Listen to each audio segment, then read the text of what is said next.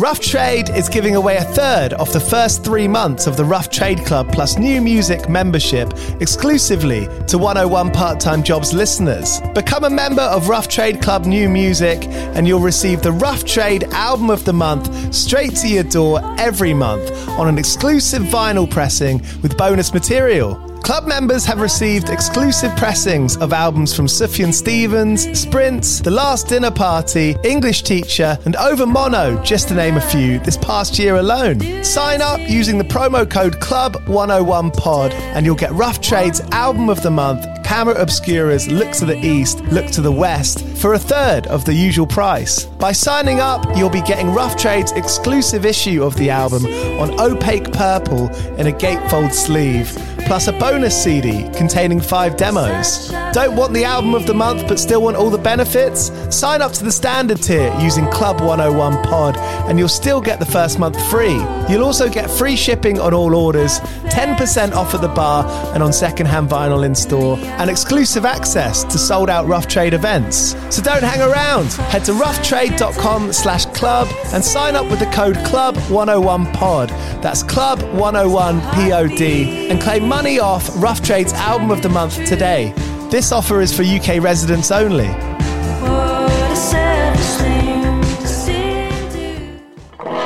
Do you play in bands? I did for the longest time. And I wish that I knew that DistroKid was a thing. I don't even think it existed back then.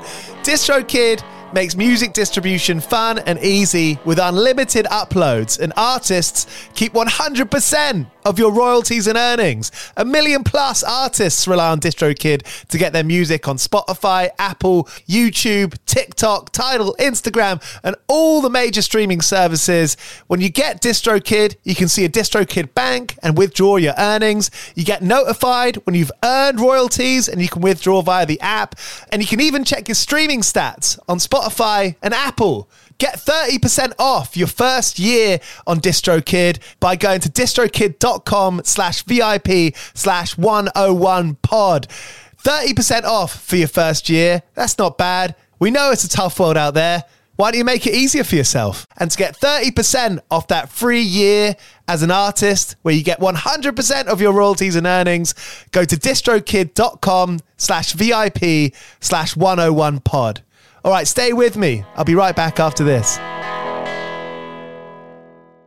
The future is a hefty responsibility and not one that we take lightly. But then taking things lightly has never been what Hefty is about. That's why we've created the Hefty Renew program that turns hard to recycle plastics into valuable resources like park benches and building materials. To participate, simply fill up an orange Hefty Renew bag with accepted items, tie it up, and drop it in with your regular recycling. That's it. It's that easy. It's time to rethink recycling with Renew. Particular valued resources may vary by geography. More info available at heftyrenew.com. Judy was boring. Hello. Then Judy discovered ChumbaCasino.com. It's my little escape. Now Judy's the life of the party. Oh, baby, Mama's bringing home the bacon. Whoa, take it easy, Judy. The Chumba life is for everybody. So go to ChumbaCasino.com and play over 100 casino style games. Join today and play for free for your chance to redeem some serious prizes. ChumbaCasino.com. No purchase necessary. Void where prohibited by law. 18 plus terms and conditions apply. See website for details. Hello and welcome to 101 Part Time Jobs, the podcast where I speak to bands about survival. And if they don't have any interesting stories about surviving, then I turn to Plan B and ask them intrusive questions about their personal lives and their music. So it's handy that Yard Act, James Smith, and Ryan Needham have got some stories about old jobs because they've only got four tracks out, and I didn't want to ask them questions about their personal life just in case they beat me up. But luckily, we got all the above, and nobody got beaten up. So thanks for listening. If you like this podcast, please do recommend it to a mate or review and subscribe to it on whatever podcast app you're listening to it on. Signature Brew are the official beer of 101 part time jobs. They've been brewing music inspired beers since 2011. Beers with Mastodon, IDLES, Slaves, Sports Team, and a whole lot more brilliant bands. If you go onto their website, signaturebrew.co.uk, you can get beers delivered directly to your doorstep, which I'd recommend. And with the voucher code 101 podcast, that's all capital letters, you can get 10% off your order. All right, here's James and Ryan from Yard Act. Their 7 inch is available now. Go and grab it. And go well. Cheers! together, turning the corner of the burning cenotaph with. What were you two doing sort of 15 years ago? What what was going on? Were you sort of sprightly sprightly musicians? I was a I was a young go getter. I was fifteen. Uh, so yeah, I was I was GCSEs going into sixth form. Dead excited by all music. I was playing in you know bands myself. I probably just got out of covers covers phase. Uh, working on originals with uh, the lad the lad who lived on the next road, uh, Ben Dawson. He was the bass player. I was the drummer, and our friend Joe uh, was the guitarist and singer. Can you remember any song titles from that time? The, of our band. Yeah. Yeah, we had one called. Uh, What was the band called, first of all? oh, I'm not giving that away. I don't want anyone looking at my past. We're quite good. I've, every band I've ever been in has been championed by Steve Lamacq. Hopefully, this Brilliant. one's going to fare better. Champion being being played by Steve Lamacq. I mean, that's a that's a, a sign, isn't it? That's a that's a seal of approval. Yeah, I guess. Yeah, I mean, this was back in the days when he was on Radio One as well, which was like mad to think now. Um, yeah, we were playing, we were just bumming around. We ended up, you know, we played on shows with like forward. It's funny now because I teach, I teach uh, one of my uh, smooth smooth transition. One of my uh, jobs now is is music teaching, and I teach Whiskers from Forward Russia's uh, kid, and uh, we played shows with Forward Russia, and uh, we were just like little teenagers hanging outside, really excited, and they gave us like bounty bars, and we were really excited about that. And like they gave us bounty bars and free warm carlins. We we just like it was like yeah, like one weekend we just went to fucking we drove down in Ben's mum's car to play in Hereford.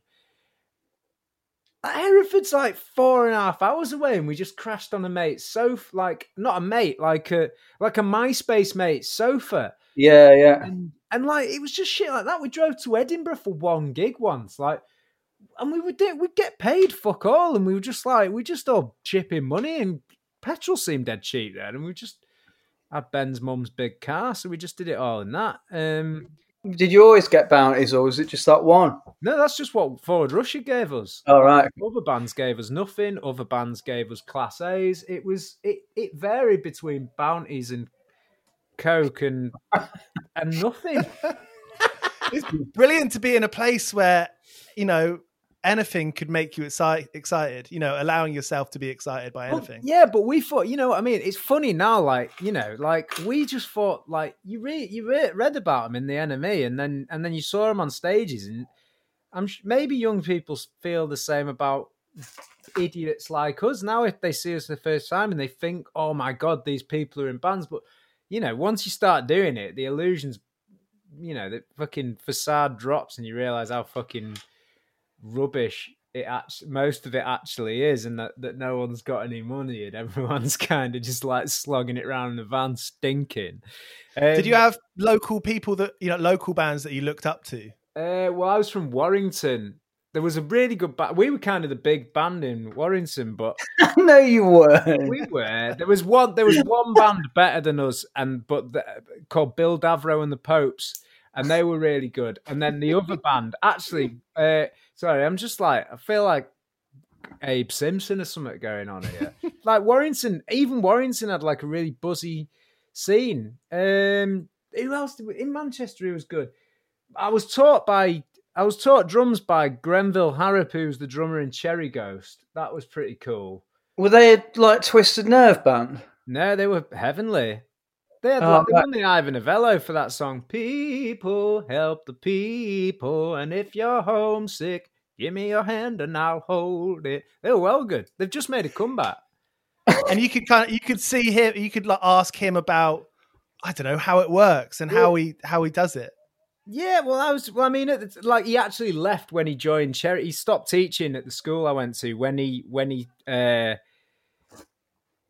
when Cherry Ghost got signed, and he was kind of brought in as a sort of session player or whatever for them. I think it was mainly Simon, whatever his name is, his project. But uh before that, he he played he played drums in this amazing. uh There's this guy called Edgar Jones Jones from Liverpool. I don't know if you've ever heard the name. brilliant name Uh, oh, his band's called the Joneses, so it's Edgar Jones Jones and the Joneses, and he was like a sort of like doo wop singer, like Scouse doo wop, and um, Noel Gallagher loves him. Noel Gallagher always talks about this album, soothing music for stray cats, like you know, like saying it's this unsung, like he's this Mm. unsung hero. But uh, Grenville was the drummer in Edgar Jones Jones and the Joneses, and he'd just be like, yeah, like I realize now that he was just like completely stoned the whole time, or just incredibly laid back while he was teaching kids. But he was ace, and I absolutely loved him, and he was a big influence on me. And I've, I've not seen, I've not spoke to him for over ten years, and it'd, it'd be good to let him know I'm still doing stuff. He was like. Uh, yeah, man. He's just like, oh, he's like, I, I'm not around this week. I'm off to Japan with the magic numbers, and it'd be like, whoa, this guy's so cool. And then one day, like, you know, came in and he's like, James, this is my last lesson because I'm doing the band full time. I can't, uh, can't teach anymore. And uh, it was actually really inspiring. And it was just, you know, probably in a similar position now as a as a music teacher. Like, you get a lot out of teaching the kids and that, but you're still the whole time just trying not to do, not to do it. I, think when you're when you're in a town like Warrington or any of these kinds of you know smallish towns, you know, Yeah. kind of if someone's doing something that you really, if someone in a band is is going off and doing shit, I think that does leave a massive impression. Yeah, it does, and it yeah, and it just felt like I don't know. Yeah, it's it was big.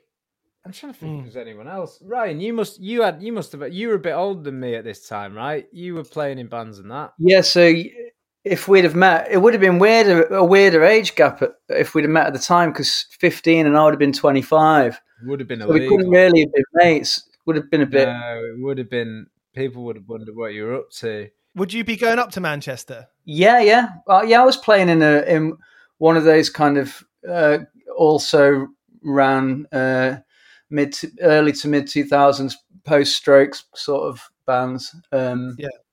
yeah. Played loads. Toured. We toured quite a lot with a band called Hope of the States. We had the same manager as them.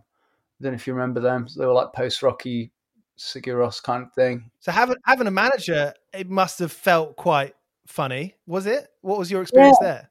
yeah, it was yeah, it was good. Well, and he used to manage menswear in the nineties, and he managed Lush. And stuff.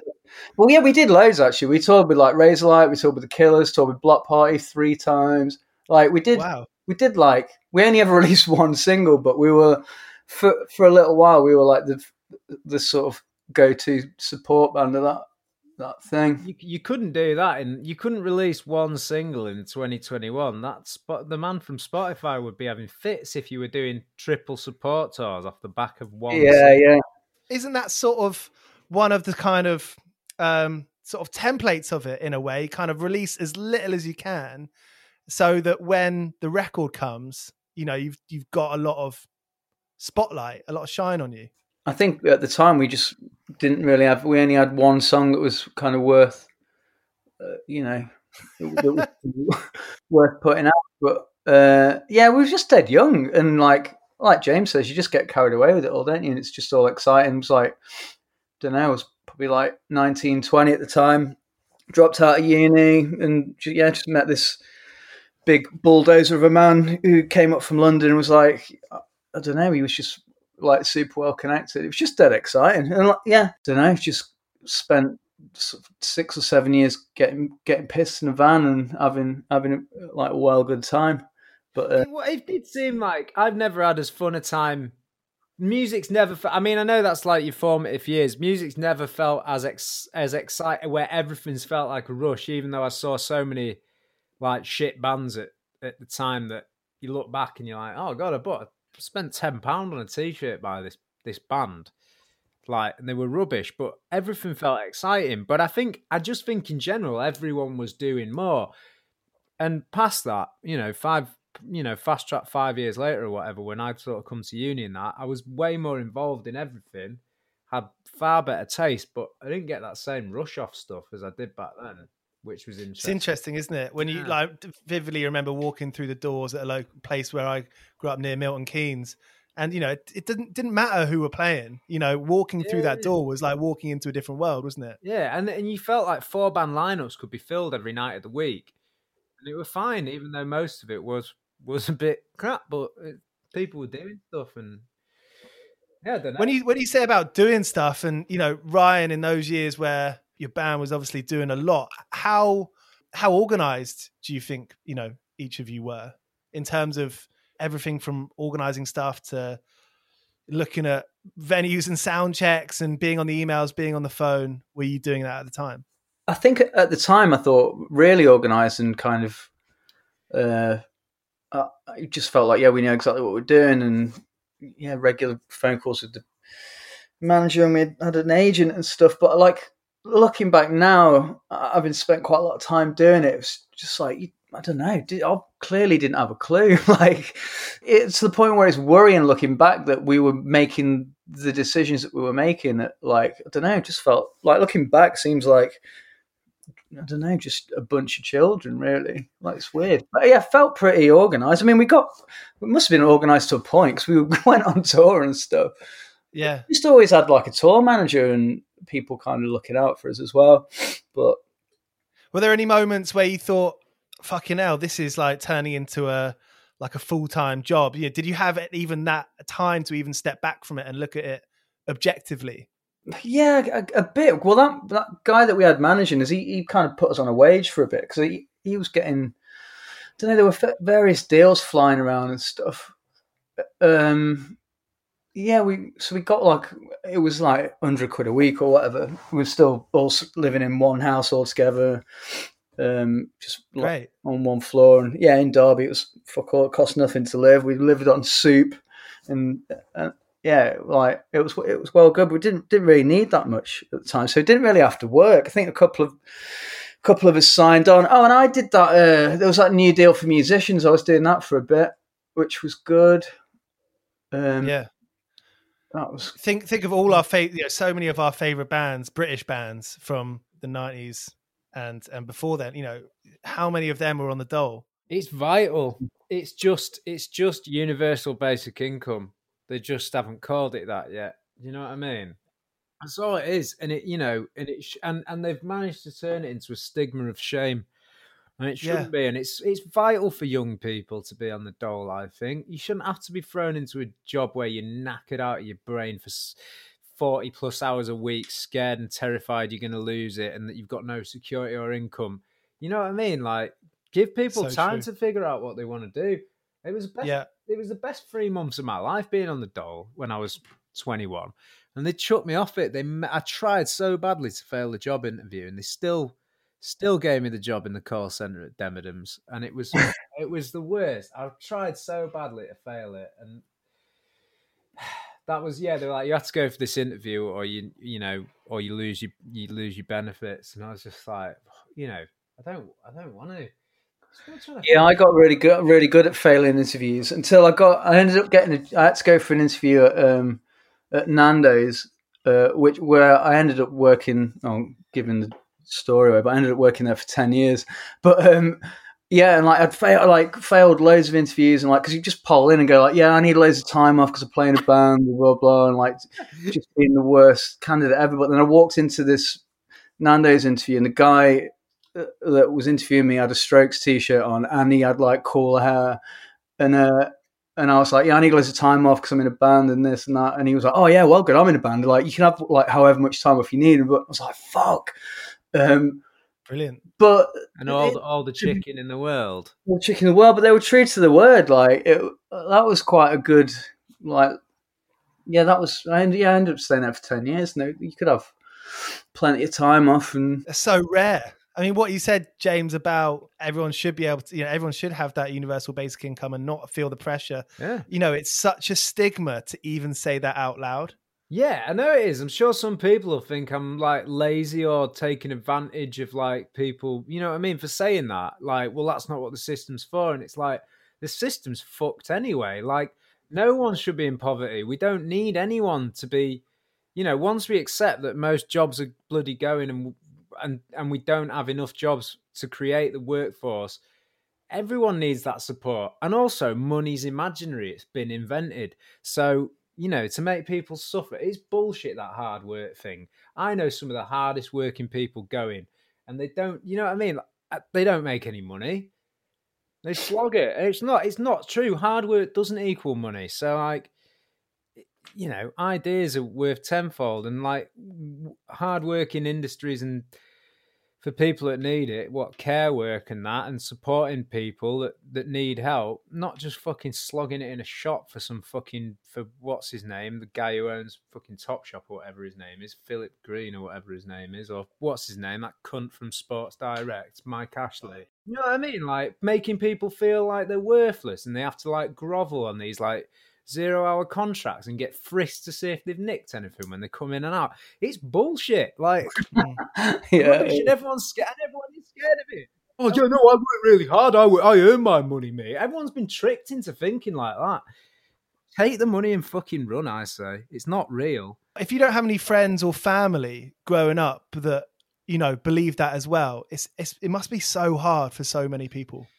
I think it switches. Yeah, it's changed between generations. Like you know, yeah, my mum was always like, you know, you got to get a job. What are you doing? Like, um, she's proper like, you know, hard work, hard work, hard work. But it was like, you know, it made me start paying like rent when I turned eighteen and that, and you know, paying my keep and that. It was it wasn't much, but like, you know, she's Mm. like, you got to contribute now for staying here. Now you turned eighteen because I took a year out before I came to uni, but but then like you know but then my dad was kind of like you know fucking he was on the dole for on and off for years and he was just like just fucking do it you know? It's it was different and it was but it was like yeah there was like that shame. My mum had that like sort of shame and that kind of like real pride in the fact that she'd always worked.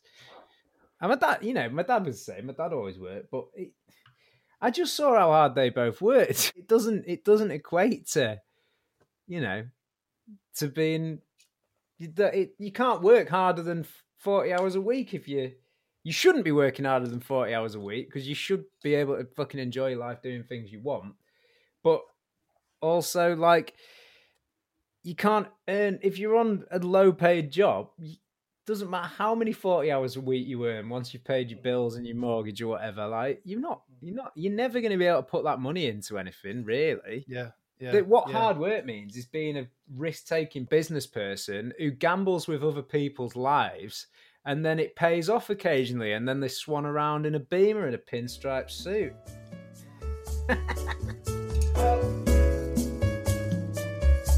The future is a hefty responsibility and not one that we take lightly. But then taking things lightly has never been what Hefty is about. That's why we've created the Hefty Renew program that turns hard to recycle plastics into valuable resources like park benches and building materials. To participate, simply fill up an orange Hefty Renew bag with accepted items, tie it up, and drop it in with your regular recycling. That's it. It's that easy. It's time to rethink recycling with Renew. Particular valued resources may vary by geography. More info available at heftyrenew.com.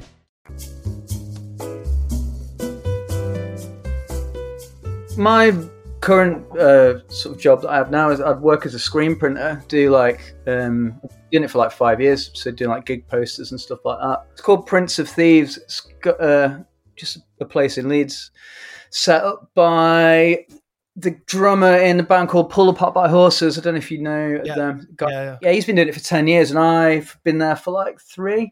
Yeah, when I moved up to Leeds eight years ago, I kind of made friends with, with him and I was still doing Nando's. I transferred from Derby to Leeds, which is another good thing about that. Uh, but yeah, just slowly started, became pals with him. Um, so yeah, and he kind of trained me up and do yeah gig posters and stuff. But um, I do like artwork for like other bands and stuff. Done some like you know like gig posters and stuff as well.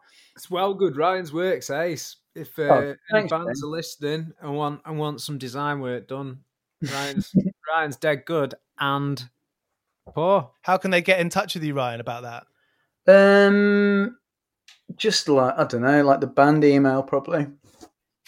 I'm not. Uh, I'm not the best at selling myself. Well, this is the place. We'll do some training. Mm. When you know that band that was touring a lot ended, how did it feel?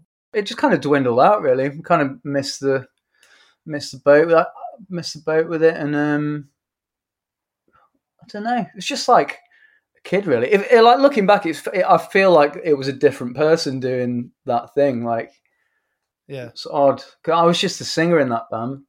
I didn't write any of the music or anything like that. Uh, I wonder, you know, talking about these kind of mental, I suppose, psychological elements of of of feeling like you know you have to work something you you fucking hate and and and that stuff.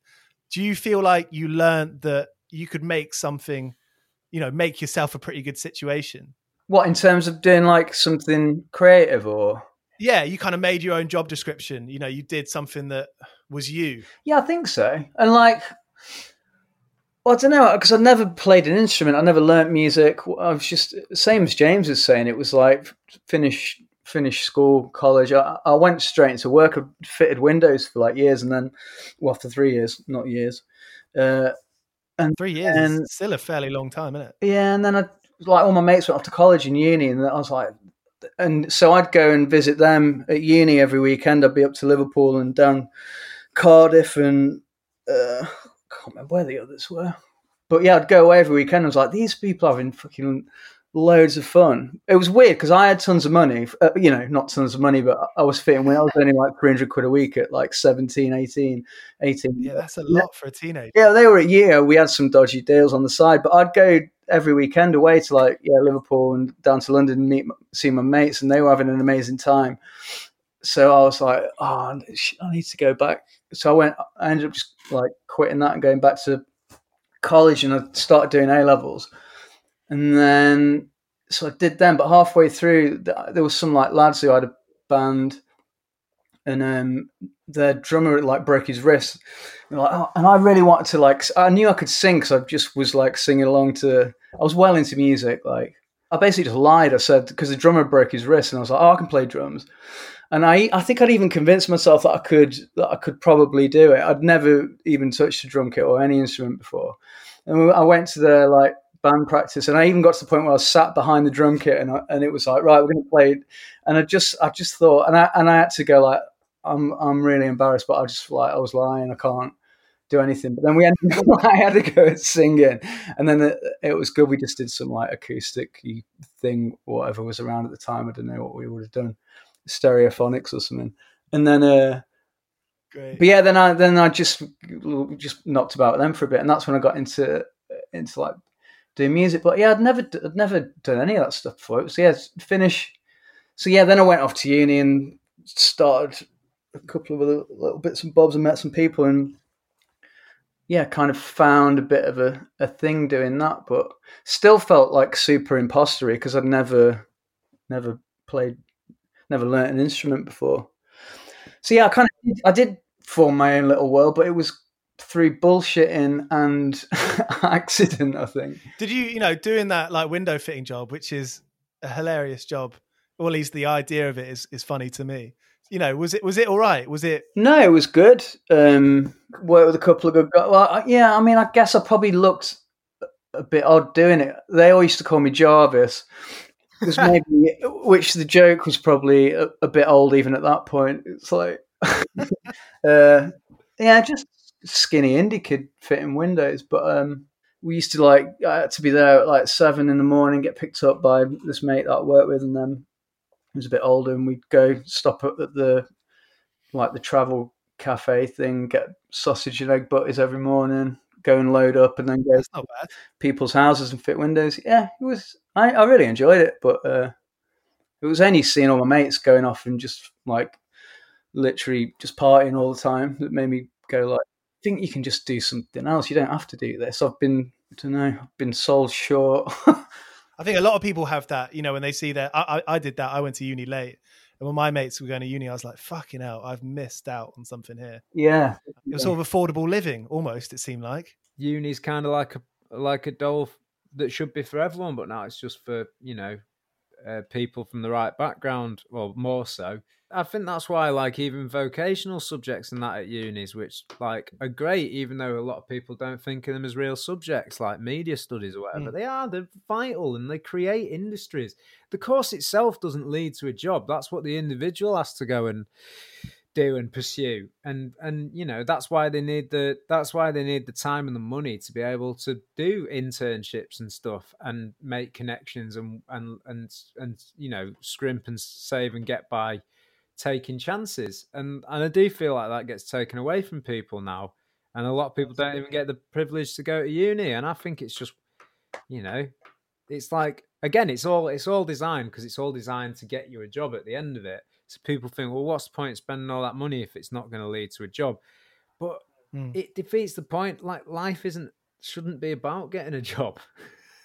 like it shouldn't be the end game. The end game shouldn't be getting a job and earning lots of money. The end game should be doing interesting things and meeting interesting people and having new experiences and finding something you love and doing it because you love it, not because it's because you have to and you're stuck doing it, or it'll make you more money so you can live a better life on the weekends, but you know, be knackered all week. I don't know.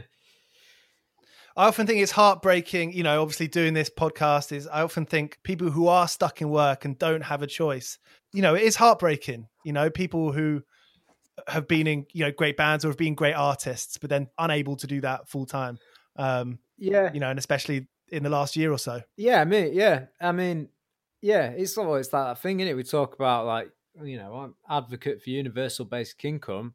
Imagine if everyone didn't have to worry about rent and bills. The amount, the amount of great musicians that would just come out of the woodwork because they've not got to worry about the basics and they'd be happy to live on so little. And if it picks up later on and they start to de- develop a fan base or whatever and make make revenue off what selling whatever, then and then they get money later on, but that wouldn't be the reason they were doing it, and that wouldn't be the drive. They just, I just think you just get more out of people when they're not totally set on just surviving and getting by. Once people, you know, it's like the hierarchy of needs thing, isn't it? It's like once you're at a point where you've, you know, you've got food, shelter, and water. What are you going to do Hmm. next? You're going to devote your time to, you know, creative ventures and thinking. From what from what I've read, Yard Act's so, sort of started a little bit like that, you know, being housemates and having that time. Yeah, it was. Yeah, it was Yeah. like that without the doll, wasn't it, Ryan? When Yeah. we moved in, we were like a bit like the Monkees, a scaled down version of the Monkees. um, Brilliant. I know, I know, it's different for everyone, but having that time in the lockdown to write music, I've I felt create. I know some people felt the opposite and they felt stifled and they couldn't. They got writer's block, but I was the opposite. I was like, oh my god, I've got the whole day to just think about everything going on in my head and put it down. And that yeah, was, and I don't know, like you were Oh, sending me so many demos, Ryan, and I was just like, yeah, I can write a song about that. I can write a song about that. I wasn't stressed about trying to get it finished before I lost the idea and had to go back to teaching or whatever.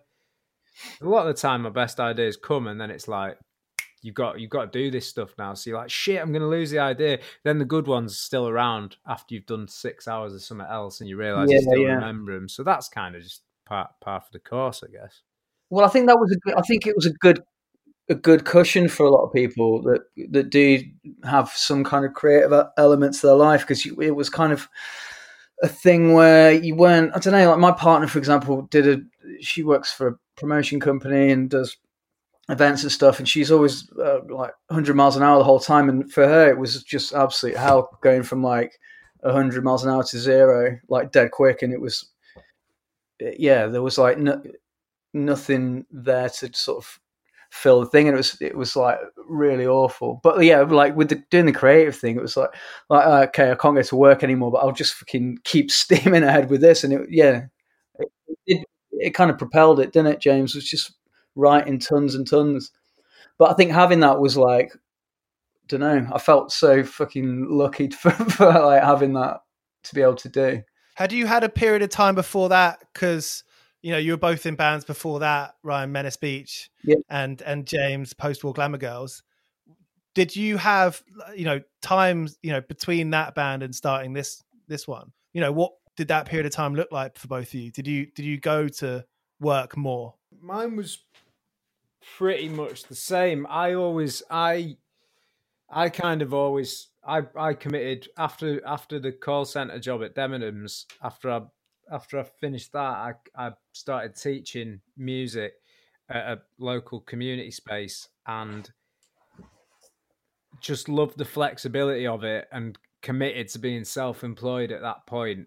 Um so I'd always be free to do music when opportunities arose. Well, I used to work nights at this uh, at the call center, so I never spent any money, and I was on quite a good wage. It was like eleven pound an hour or something. Um, So I was working forty hours a week, um, for three months and not not spending a penny apart from on bottles of whiskey because I was quite depressed and I was just I was buying the expensive whiskey from the Waitrose.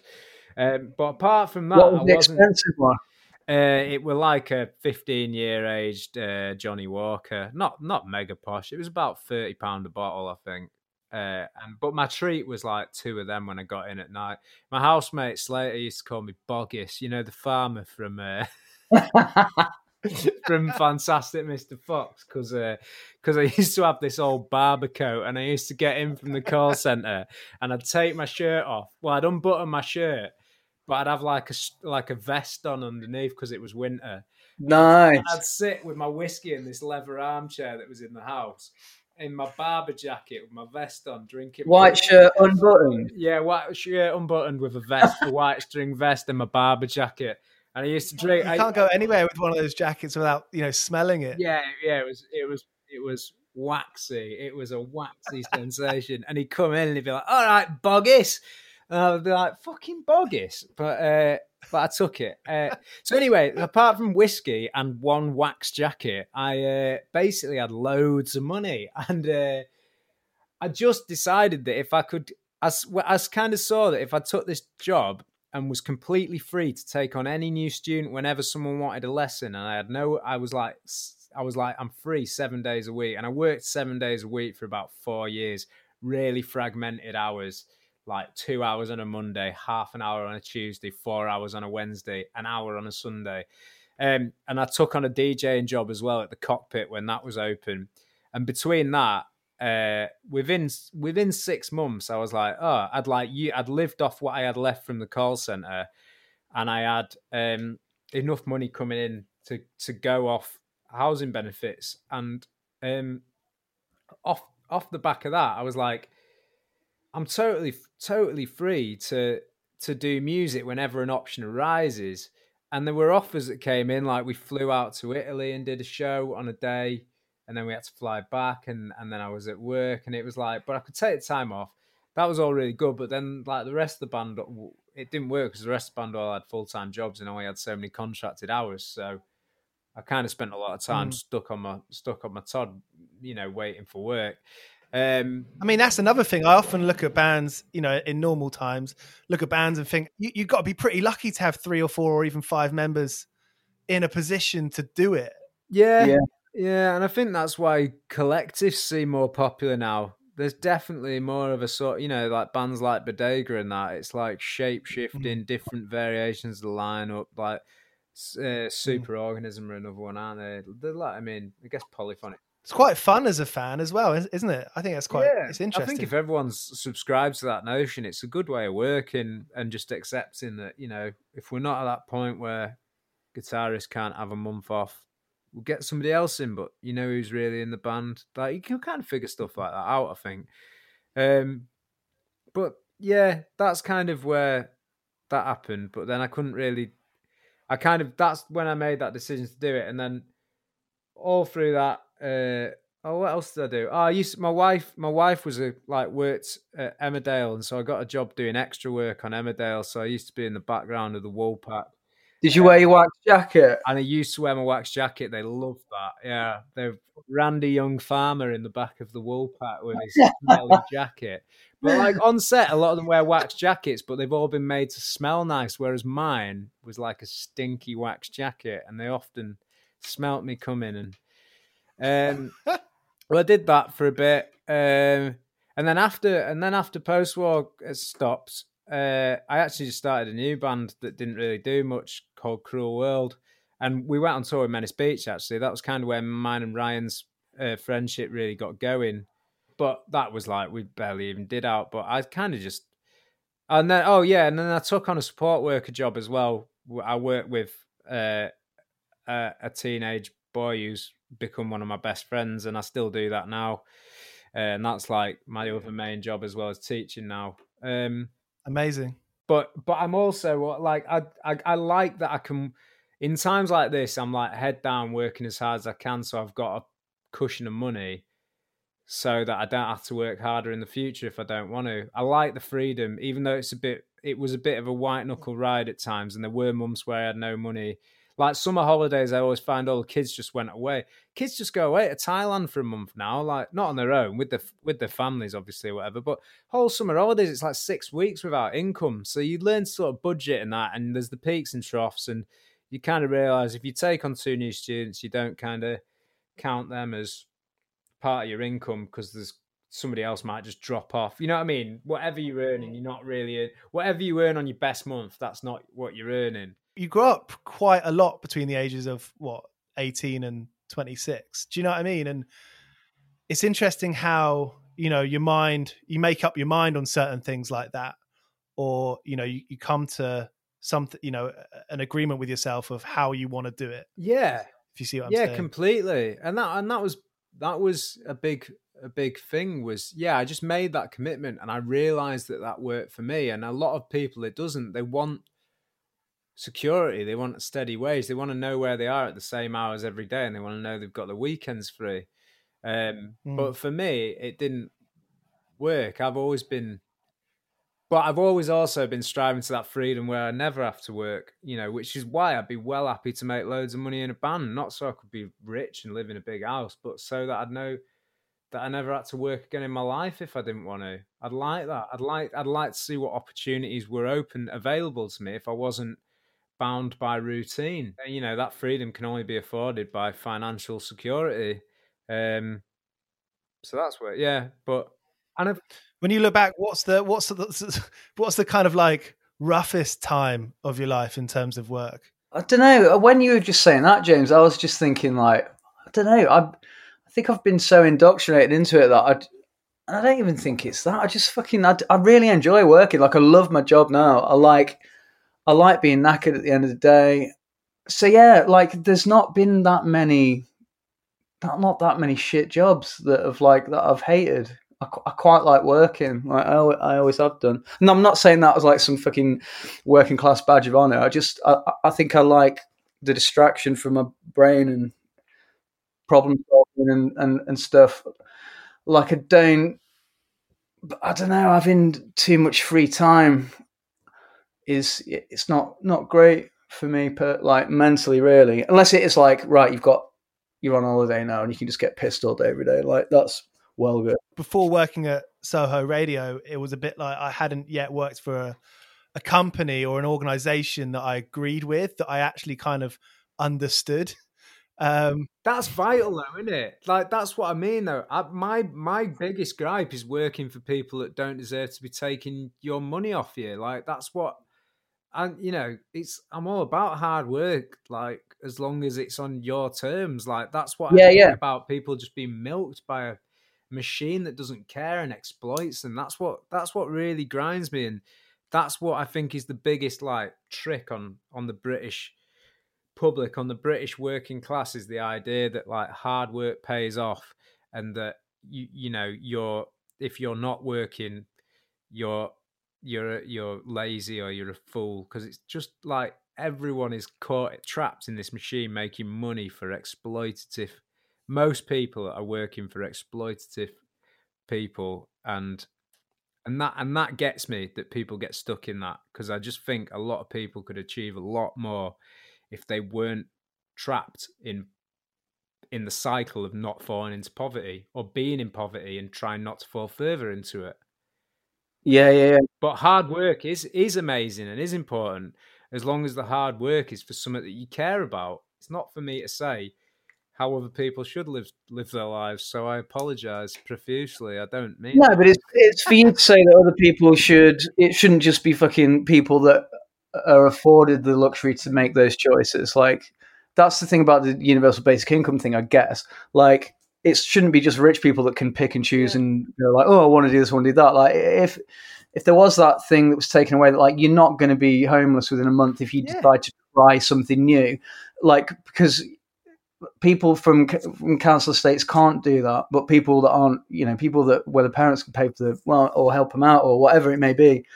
But I don't even think that like schools find that spark in kids, and so straight away, kids just like "Mm, we've got to get a job because Yeah, yeah. and then like I just think that you know you think most people like they're working in jobs they're not asked about, they would find something they were really fucking passionate about and do it all the time if they had the time to figure out what it was. And that starts young, but it can un- be unlocked at any point in life. I realised, James, we were talking about uh, sort of different points. I wasn't suggesting that you were saying people shouldn't have to like work or whatever. Oh no, I know, I know, but we've we've had this discussion many times in the pub. It just sounded like I was saying I like working and you don't want to ever work. yeah, yeah. no, but I mean, in itself, this is the whole thing of like, uh, you know, this is the argument of like the stigma, like the protectiveness, and then the fear of like being called out for not wanting to work and being lazy and not being a part of the backbone of this country versus, you know, you know, me saying like nobody should work, which isn't true because if doctors didn't work hard, we'd all be dead. Saw someone I half know kind of was doing something about wave energy and you know new ways that we can you know use sustainable energy and it's obviously a huge fucking subject but if you get a kid who gets excited about ripping apart his toy and finding the bit that is the motor and then somehow you know using your imagination in a way that no one else has done before um, which is something that you're not again you're sort of told not to think in school you're told that everyone thinks the same fucking thing um, you know it kind of opens up the unknown doesn't it for for good for the Yeah. good of the planet Yeah, uh, yeah, I think yeah, and you just don't know. Someone doesn't like I say ideas. You don't have to have complete understanding of the mechanics of something to have the idea that could change it. And and I think um, in the ideas department, a lot of really bright people are being suppressed who could who could actually solve the world's problem, and then you know, and then it could be facilitated by science. You don't know what people, you know, you don't know what anyone is capable of, and a lot of bright minds are crushed, and they could figure out a solution to how to, you know, you know, there was that termite that eats plastic, and it's like ace, like how, Yeah, do, we, how yeah, do we get millions of termites? Like, you know, I'm not, I'm Yeah. not calling the the working class termites. yeah, that's not what I meant. Yeah, I, I don't know. I just think, yeah, I just think people are way more capable of, than clocking in and clocking out, and whether they, you know, and you also can't weigh up what their contributions are. You can't weigh up the importance of what writing a fucking stupid indie rock song has on people. That can, you know, Ryan, you know, Ryan's old band, that song might have caused a beautiful moment in someone's life that changed it profusely because it was on the radio at that time, or they might, you know what I mean? There's absolutely we shouldn't be shy about that saying that as well positive creation. you know I'm not uh, ashamed of that. I, I wasn't suggesting it was rubbish. it, it saved someone's life Yeah, yeah. but it could be it could have yeah, done. yeah, yeah, yeah. I think yeah, it's it, you forget how important it is to some people, and and also I hate the idea that that people are so devout to music, but they never feel they could make it themselves. Like you know, I Mm. do believe everyone should be trying to find how to create and figuring it out for themselves. Um, well it's been this has been a real food for thought chat. Yeah. thanks very much for it no worries. It was like a 2 a.m. round the table sort of chat. This is this is just me and Ryan in the van. Just just got in the van with me and Ryan after eight cans. This is the same conversation we have over and over again. Um, what one thing I would say about uh, the, the struggle, though, from a musical perspective, you know, trying to sort of, you know, me and Ryan still doing it at the age we are. I think it is quite character building, and it does give you a way better perspective on what you're doing and why you're doing it rather than being snapped up at 18 and only ever knowing success you know um Mm. that in itself. So i think that everything that happens just happens and they're all you know they're all just choices you make and they're all just opportunities that you either receive or you don't. But i think it's important that everyone always has the chance to pursue those things. Um have you ever de- have you dealt with the kind of anxiety of that of being like you can't control everything Yeah, well, I mean, we're at, we're having those talks now. We're figuring out how the next two years are going to be for us, based on you know potential options. We're working out how to how to manage this band. You know, at what point do we Mm. jack jobs in? Like it's all they're all discussions that we're having now that are very likely for the first time in my life. You know, for the second time in Ryan's going to be you know possibilities, and we've we've got to weigh that up. We've got to say what are we sacrificing, the risks. You know, it could flop. We could just bomb, and then we've like chucked our jobs in, and what happens? Like you know, it's gamble, but I reckon the gamble's worth it when you've been trying to do it for this long, just to see what it's like, and just because I'd love that freedom to just be able to make albums all the time and just not, you know, not have to worry about going to work. And I'd still go and do other stuff as well, but You're more equipped now than you ever have been. yeah, To do it. and I think that's why you know, and it's way more modern thing. This, uh, but everyone does have different jobs, and everyone has loads of different jobs, and people hop from different sectors and that. Um, and I do think that's a positive. You know, there's no, there's no, there's very little sort of loyalty to companies and bosses, which they brought on themselves. But I don't think that's a bad thing because changing it up and shaking it up, I think it's ace if you were a, you know, a police officer and now you a primary school teacher. Do more of that. So there you have it, Ryan and James from Yard Act. If you like what I'm attempting to do here, please let your mates know. Please send it on to one friend and tell them that they should listen to it. That would be massively appreciated. Thanks to Yard Act. Thanks for Dan for allowing it to happen. And thanks to you. Have a lovely afternoon. Here's Cocksparrow.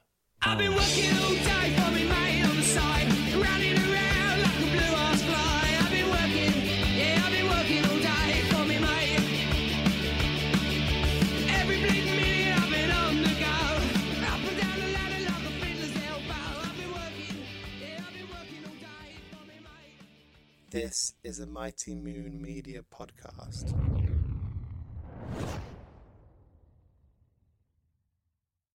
The headlines remind us daily the world is a dangerous place. The elites in charge say everything's fine, stop noticing. But you know better. And your gut knows that time is short to prepare for a world that is four missed meals away from chaos. My Patriot Supply has helped over 3 million families become more self reliant and is the company Americans trust to prepare. Go to mypatriotsupply.com and secure their best selling three month emergency food kits. Each contain delicious breakfasts, lunches, and dinners, averaging over 2,000 calories per day. Secure at least one food kit for each family member. For a limited time, save $200 plus get free shipping on all their Ready Hour three month emergency food kits. You're not ready if it's not Ready Hour Foods. My Patriot Supply also has solar power generators, water filtration units, biomass stoves, heirloom seeds, and critical survival gear. Shop mypatriotsupply.com today. mypatriotsupply.com. Hello, it is Ryan, and we could all use an extra bright spot in our day, couldn't we? Just to make up for things like sitting in traffic, doing the dishes, counting your steps, you know, all the mundane stuff. That is why I'm such a big fan of Chumba Casino. Chumba Casino has all your favorite social casino style games that you can play for free anytime, anywhere with daily bonuses. That should brighten your day a little. Actually, a lot. So sign up now at chumbacasino.com. That's chumbacasino.com. No purchase necessary. Group. Void were prohibited by law. See terms and conditions. 18 plus.